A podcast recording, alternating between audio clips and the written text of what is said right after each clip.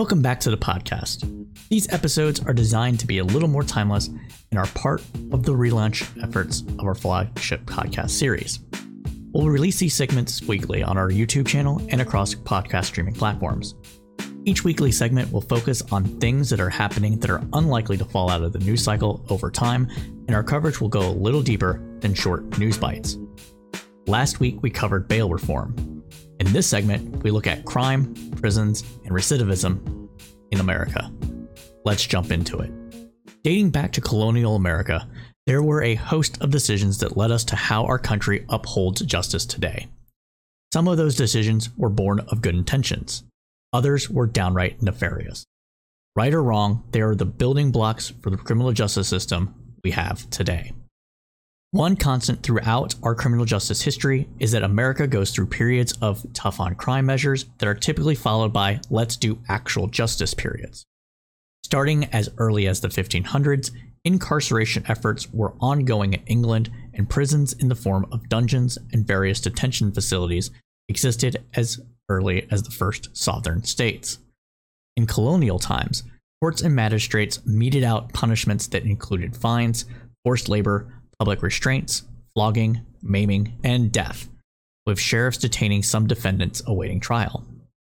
But just before the American Revolution, around 1765, imprisonment began to replace these forms of criminal punishment.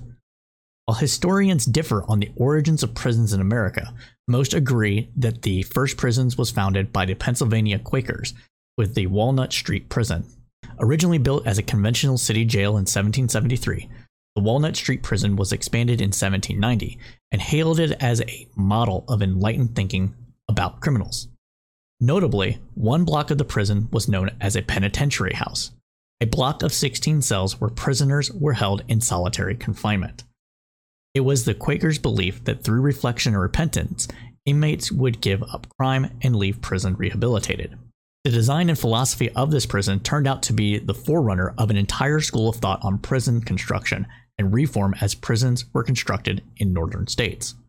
In the antebellum period, history suggests that southern states experienced a unique political anxiety about whether to construct prisons at all. A sizable portion of the southern population, if not the majority, didn't support the existence of penitentiaries. And southerners weren't very concerned about crime, they considered that to be a northern problem. Still, criminal incarceration appealed to some.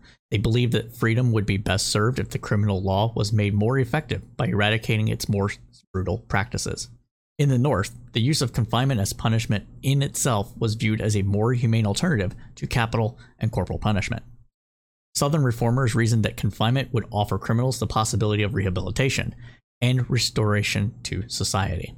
But in the post Civil War era, Southerners were faced with a diminishing control of former slaves, leading them to institute black codes. Under Johnson's Reconstruction policies, nearly all the Southern states would enact their own black codes in 1865 and 1866. History.com explains that black codes were restrictive laws designed to limit the freedom of African Americans and ensure their availability as cheap labor force after slavery was abolished. Under black codes, many states required black people to sign yearly labor contracts. If they refused, they risked being arrested, fined, and forced into unpaid labor. Once behind bars, prisoners would be leased out to farmers and factory workers for labor, effectively returning them to slavery. While the codes granted certain freedoms to African Americans, including the right to buy and own property, marry, make contracts, and testify in court, but only in cases involving people of their own race, their primary purpose was to restrict black people's labor and activity. Black people who broke labor contracts were subject to arrest, beatings, and forced labor, and apprenticeship laws forced many miners into unpaid labor for white planters. It was during this period that mass incarceration of black Americans surged. In Louisiana, for example, two thirds of the inmates in the state penitentiary in 1860 were white. Just eight years later, two thirds were black. Around this time, two reformers visited every prison in the United States. Concerned at what they witnessed, they published a report that became the basis of the Declaration of Principles. Written and adopted by administrators in 1870, the Declaration asserted that the system needed to change. They believed that reformation should replace retribution as the primary purpose of incarceration. The Declaration advocated for prisoners to be classified based on a likelihood of reform and encourage education within the prison system. What came next was a new branch of the prison system reformatories. Reformatories housed young men and women separately and were home to those deemed most likely to abandon criminal behavior. Inmates in the reformatories received religious and professional education, and indeterminate sentencing with the possibility of parole was implemented. Reformatories were only aimed at assisting those inmates already presumed likely to abandon criminal behavior. For those housed in other branches of the system, there remained little room for rehabilitation efforts. Any progressive work done in the 1900s was undermined by the simultaneous popularity of the eugenics movement. The eugenics movement took hold in the prison system beginning in 1907, leading to forced sterilizations for confirmed criminal idiots, rapists, and the mentally ill. The reasoning for forced sterilization was based on the belief that the propagation of their kind would be a menace to society, since they believed that hereditary played an important role, part in the transmission of insanity, idiocy, imbecility, epilepsy, and crime. In the 1927 uh, Supreme Court case of Buck versus Bell, the court implied that all children of mentally disabled individuals would inherently be criminals when it ruled in favor of a Virginia law designed to be a preemptive sort of elimination of criminals. Justice Oliver Wendell Holmes wrote in the decision, quote, It is better for the world if instead of waiting to execute degenerate offspring for crime or to let them starve for their imbecility, society can prevent those who are mentally unfit from continuing their kind. The Habitual Criminalization Sterilization Act of 1935 allowed the compulsory sterilization of any person convicted of two or more felonies, but specifically protected white collar criminals from this reproductive injustice.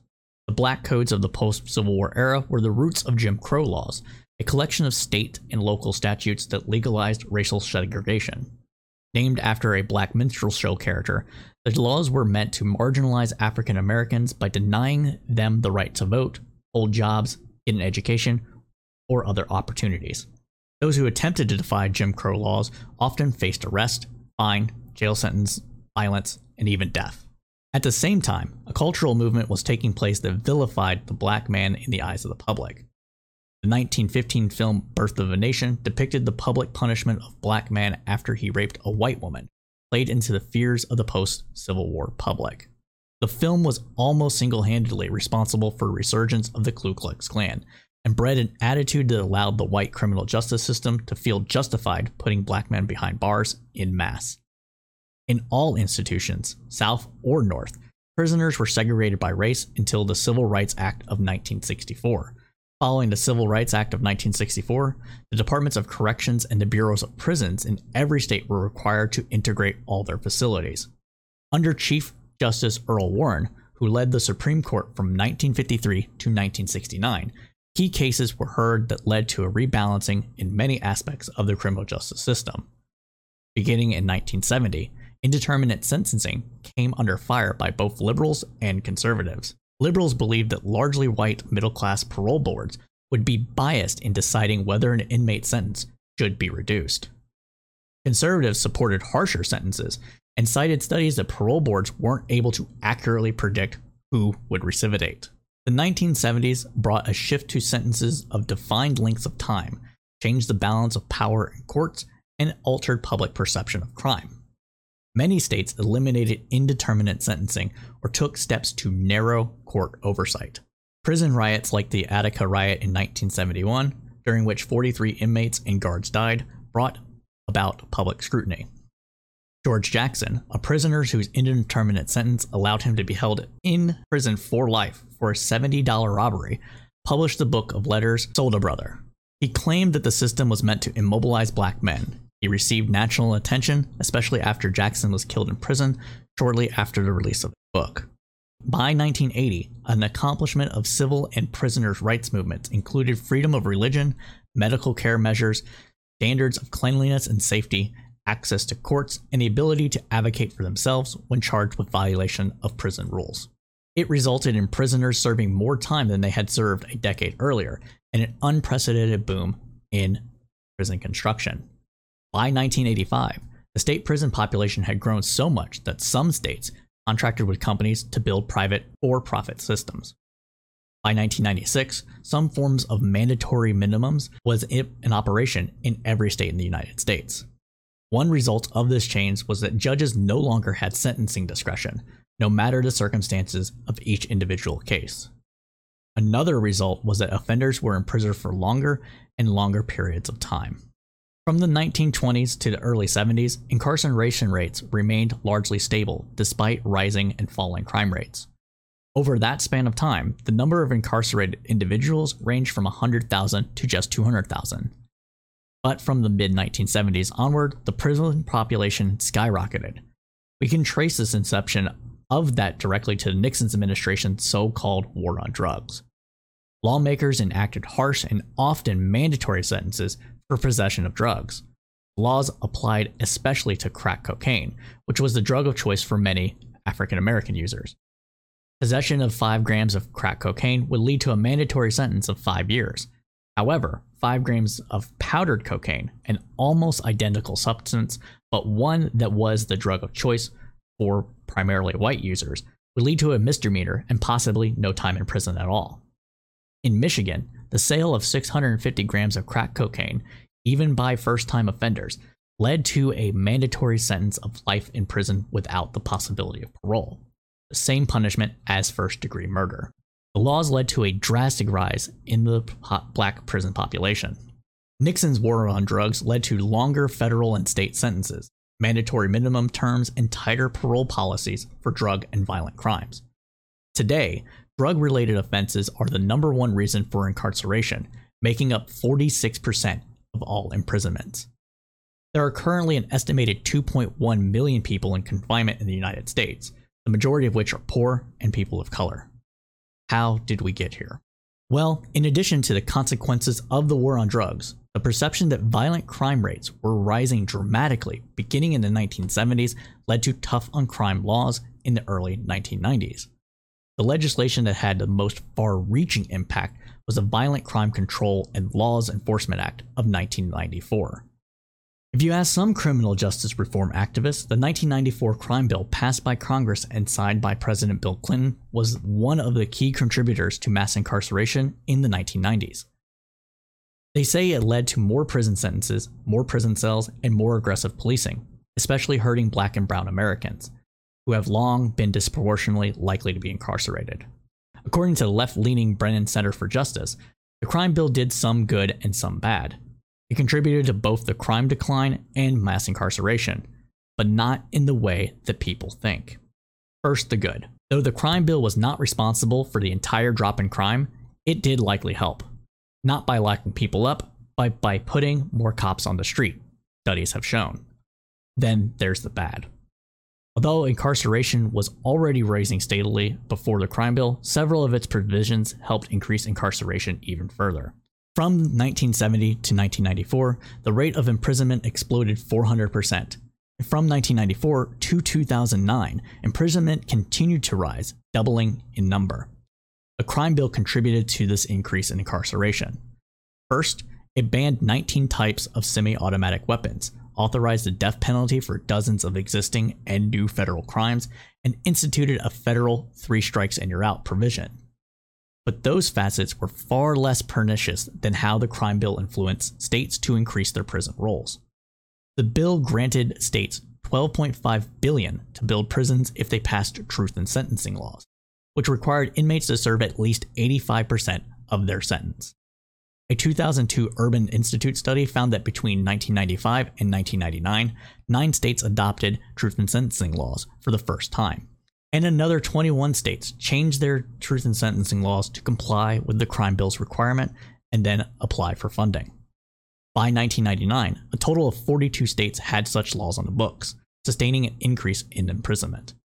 The crime bill, however, was just the most high profile legislation to increase the number of people behind bars. On their own, states passed three strike laws, enacted mandatory minimums, eliminated parole, and removed judicial discretion in sentencing. By dangling bonus dollars, the crime bill encouraged states to remain on their tough on crime stance. What's worse, research shows the dramatic increase in incarceration in the 1990s and 2000s played a limited role in bringing down crime. In a case of diminishing returns, incarceration's effect on reducing crime had been declining since 1980. Tough on crime efforts with the war on drugs and the 1994 crime bill continue to negatively impact the criminal justice system as well as prisoners. Our system of justice is not one of rehabilitation, but one of punishment, and recidivism rates proves it. The dictionary defines recidivism as a tendency to relapse into a previous condition or mode of behavior especially relapse into criminal behavior. But there's really no one definition of recidivism, but all the definitions that do exist share three traits. Firstly, recidivism needs to have a starting event, such as a release from criminal custody or the completion of a rehabilitation program. Secondly, there needs to be some failure after this event, such as a subsequent arrest or a subsequent arrest for a violent crime. Thirdly, there needs to be a recidivism window, or a follow up period under which an offender's further window can be considered to be recidivism. In every case, recidivism ultimately refers to a person's relapse into criminal behavior, usually after receiving sanctions or undergoing intervention for a previous crime. What is the national recidivism rate, though? Though this is a simple question, there really isn't a simple answer. There have been many studies done to try to determine exactly that. Prison Insight, a bipartisan think tank, reports that there are over 10,000 prisoners released from state and federal prisons every week. That said, trying to keep track of over 40,000 people every month and whether they reoffend isn't really realistic. There are just too many variables at play. There are times when a former inmate will commit a crime that goes undetected. Because the recidivism rate is only detectable if a person is arrested, it's not possible to accurately record all instances of crime. There are ways to measure recidivism with more accuracy, but they aren't financially viable and can be skewed due to subject responses. For example, a team can interview all subjects of the study on a regular basis, but to come to any meaningful conclusion, you would need a very large dataset. This causes numerous issues because of the finances involved and the fact that many of the subjects may forget things over time or not even be willing to tell the truth in all cases. All these factors considered, there is a very in depth study by the Bureau of Justice Statistics, completed from 2005 to 2014, that's by far the most comprehensive study ever done regarding recidivism. They determined the following trends regarding recidivism. Of a sample of over 400,000 prisoners released in 2005, 68% of released prisoners were arrested within three years. 79% of released prisoners were arrested within six years, and 83% of released prisoners were arrested again within nine years. Using this study as a base point, one could state that the national recidivism rate is roughly 83%. This is the most complete number available from this study and is all inclusive regarding all variables over the longest amount of time.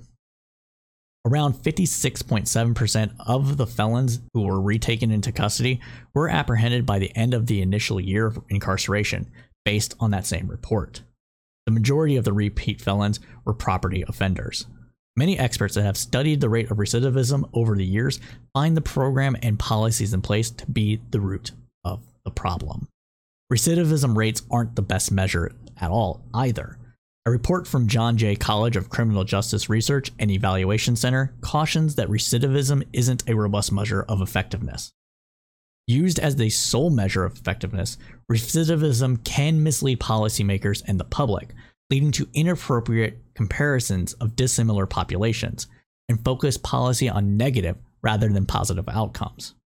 Relying solely on recidivism rates as evidence of justice effectiveness, the report says confuses a complex bureaucratic indicator of system decision making with a simple measure of individual behavior and rehabilitation.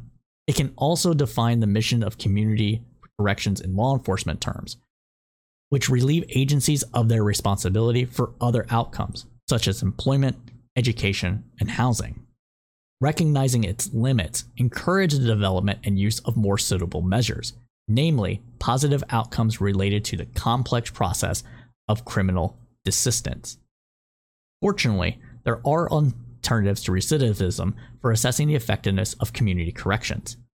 The first step is to reorientate the goal of intervention to supporting desistance rather than preventing recidivism.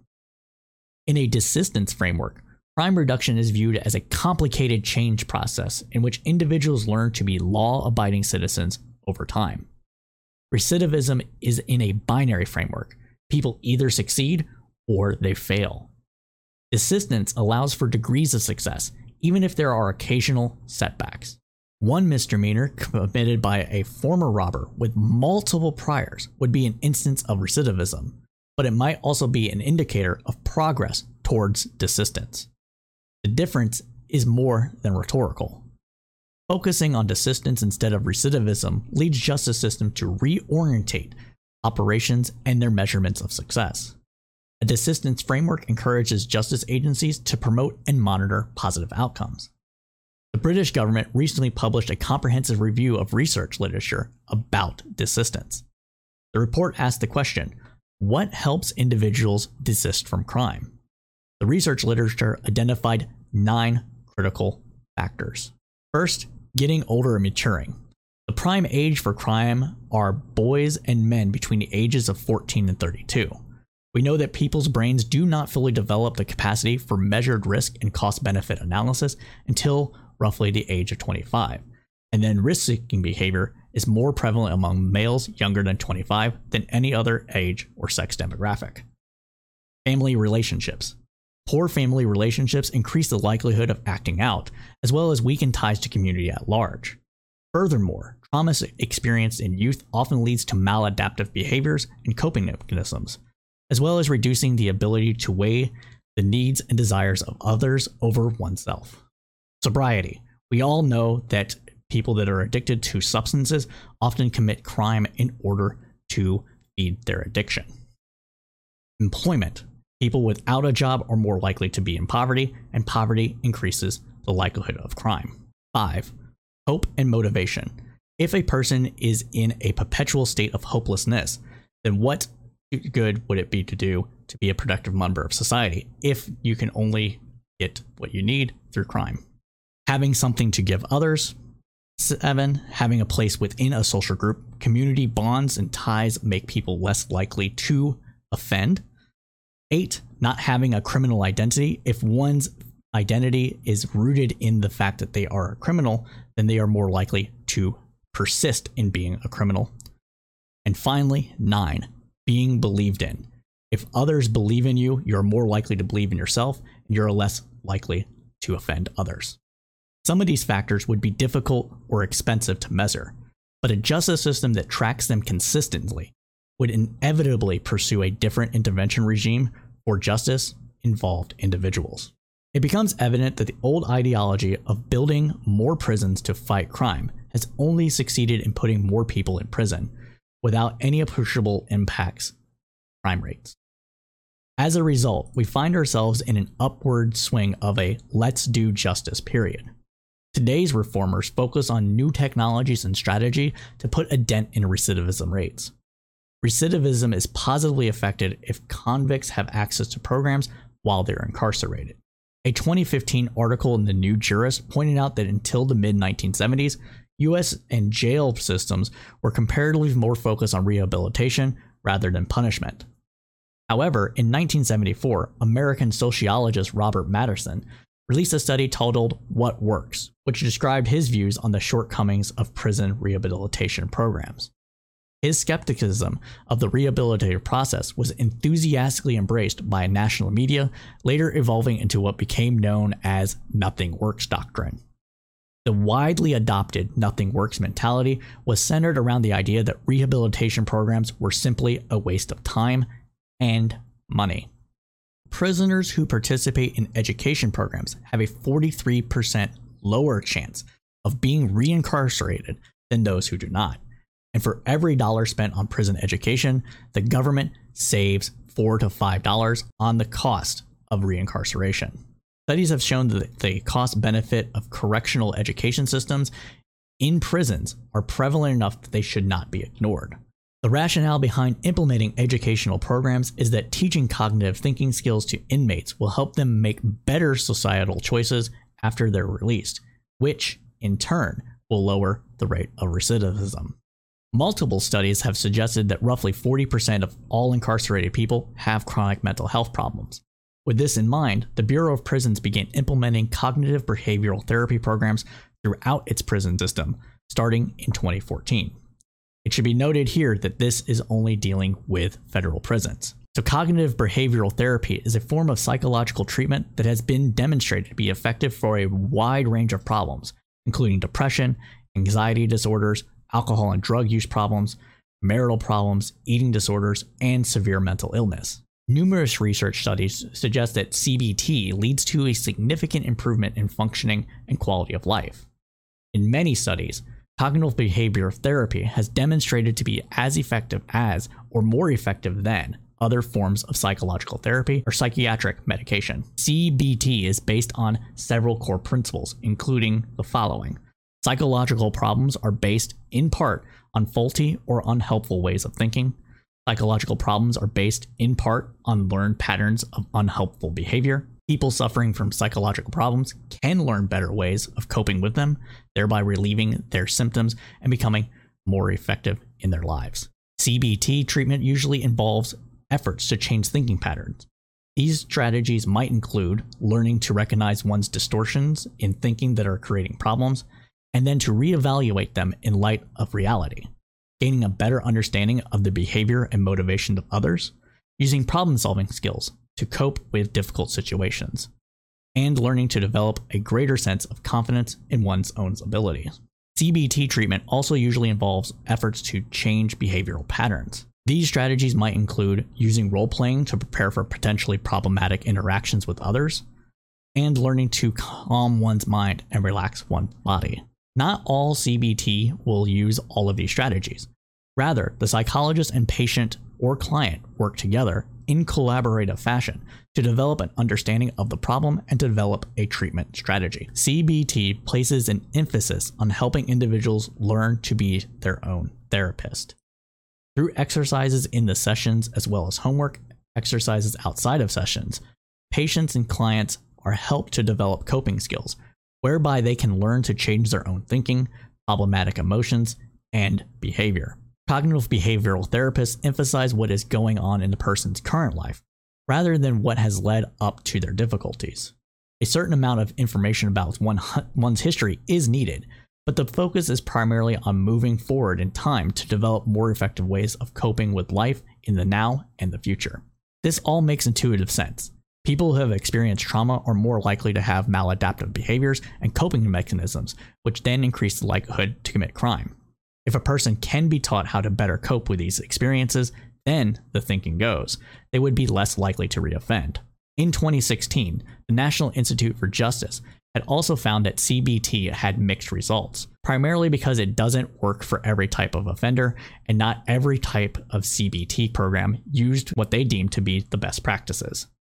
They concluded that uh, cognitive behavioral therapy is effective at deterring future crime and thus reducing recidivism. However, a meta analysis released by The Lancet in 2021 has shown that CBT training has no correlation on reduction in recidivism on its own.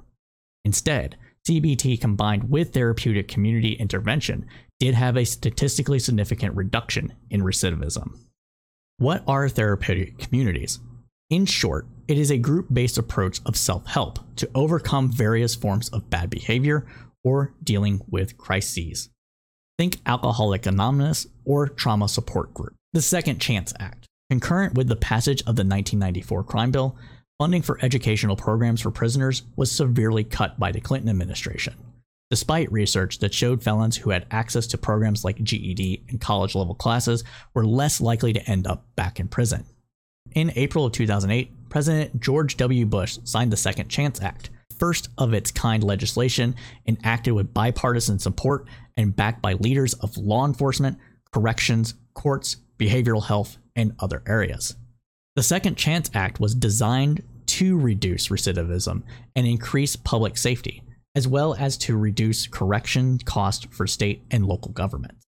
President Barack Obama expanded the program during his term in office when he pushed forward the Second Chance pilot program to provide funding for prisons and education system. Obama believed that prisoners should have the opportunity for education regardless of their record, that prisoners are no different from free men when it comes to education. As a result of the Second Chance Act, correctional education continues to provide prisoners with resources and training towards personal development and economic opportunity. However, restrictions and setbacks remain. For example, these programs are available only to prisoners eligible for release. Those with life sentences or violent offenders with maximum sentences are unable to participate. Discrimination among potential participants assumes that prisoners with education might still be dangerous and that there are certain individuals who cannot be reformed. Consequently, prison education in America remains severely constrained despite the obvious benefits of broader accessibility. The First Step Act and Biden initiatives. In 2017, Kim Kardashian made headlines when she announced her advocacy for criminal justice reform in the United States. She later announced the First Step Act at the White House. Former President Donald Trump signed the bill into law in December of 2018. The First Step Act was intended to do two things cut unnecessarily long federal prison sentences and improve conditions in federal prisons. Under the Act, federal prisons offer some opportunities for people in prison to participate in services that either address their individual needs or help prepare them for life after release. Drug treatment and drug education are two examples. Others include English as a second language and educational classes. The First Step Act called for the Bureau of Prisons to significantly expand these opportunities. Within a few years, the Bureau of Prisons is required to have evidence-based recidivism reduction program and productive activities available for all people in prison. That means vocational training, educational classes, and behavioral therapy should be staffed and broadly available. Participating in these programs will in turn enable in prison people to earn time credits that they can put towards a transfer to pre release custody. That is a halfway house or even home confinement, theoretically allowing them to finish their sentence outside of prison. On May 25th of this year, President Joe Biden issued an executive order on advancing effective, accountable policing and criminal justice practices to enhance public trust and public safety. An article in How to Justice provides an explainer. The order touched on law enforcement's accountability, First Step Act implementation, prison conditions, and more. It started by recognizing the importance of the First Step Act and its implementation. The Biden administration committed to fully implementing the act, including by supporting sentencing reduction in appropriate cases and by allowing eligible incarcerated people to participate in recidivism reduction programs and earn time credits. Progress has been slow in the administration of this act. It's a federal only program at this time, but successful outcomes will mean future ad- adoption of the First Step Act of some form in the states. Bail reform also has positive impacts on recidivism. A groundbreaking study on bail reform in Harris County, Texas, detailed in an article from the Crime Report, found that bail reform impacts recidivism rates. Dropping money bail for individuals charged with nonviolent offenses resulted in a significant decline in convictions and incarceration, as well as a 6% drop in recidivism. The study by Quattrone Center for the Fair Administration of Justice and the University of Pennsylvania's Carey Law School focused on the results of reforms introduced in Harris County, Texas. The reforms were required by a federal consent decree to change bail policy for misdemeanor charges. Under the new policy, authorities released 13% more people within 24 hours of their misdemeanor arrest. Although the results were limited to a single county, they buck recurring predictions from critics that bail reform will lead to increased crime. Quote, we show that it's possible to change the pretrial system and release more people in a way that benefits the general public, helps defendants, and doesn't lead to more crime. Paul Heaton, academic director of Quattrone Center, said in a statement accompanying the report. The researchers examined 517,000 cases, covering all misdemeanor and felony cases in Harris County, which includes Houston, one of the largest cities in the US, from 2015 to May of 2022.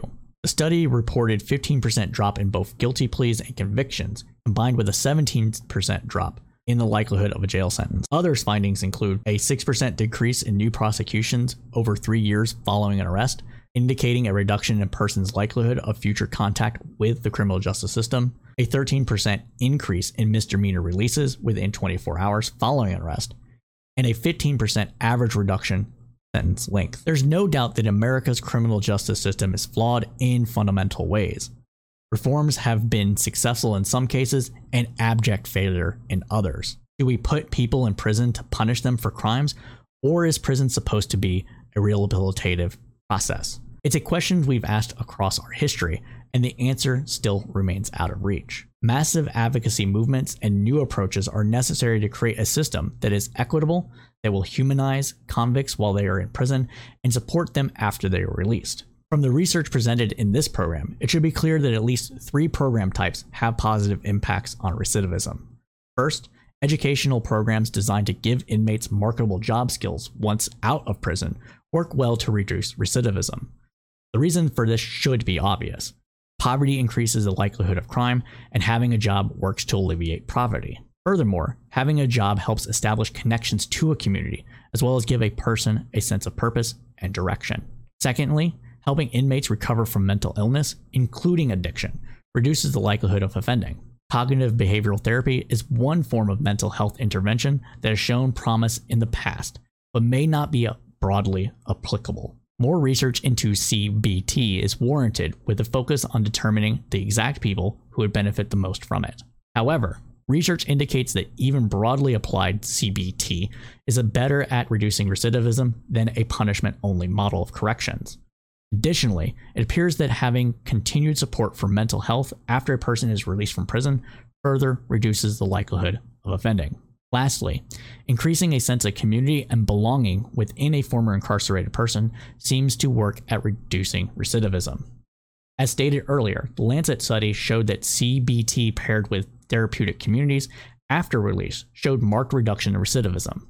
These programs also tend to pair a person with a sponsor that is there to help them stay on track and establish a de facto wraparound support community for those going through the programs. Once a community of mutual respect, help, understanding, and accountability is established, the likelihood for offending again diminishes.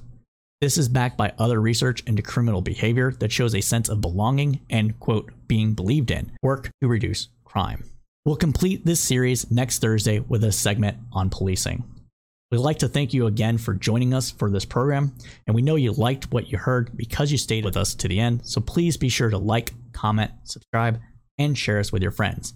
And as we say at Crowdsource Politics, keep your head up through the political storm.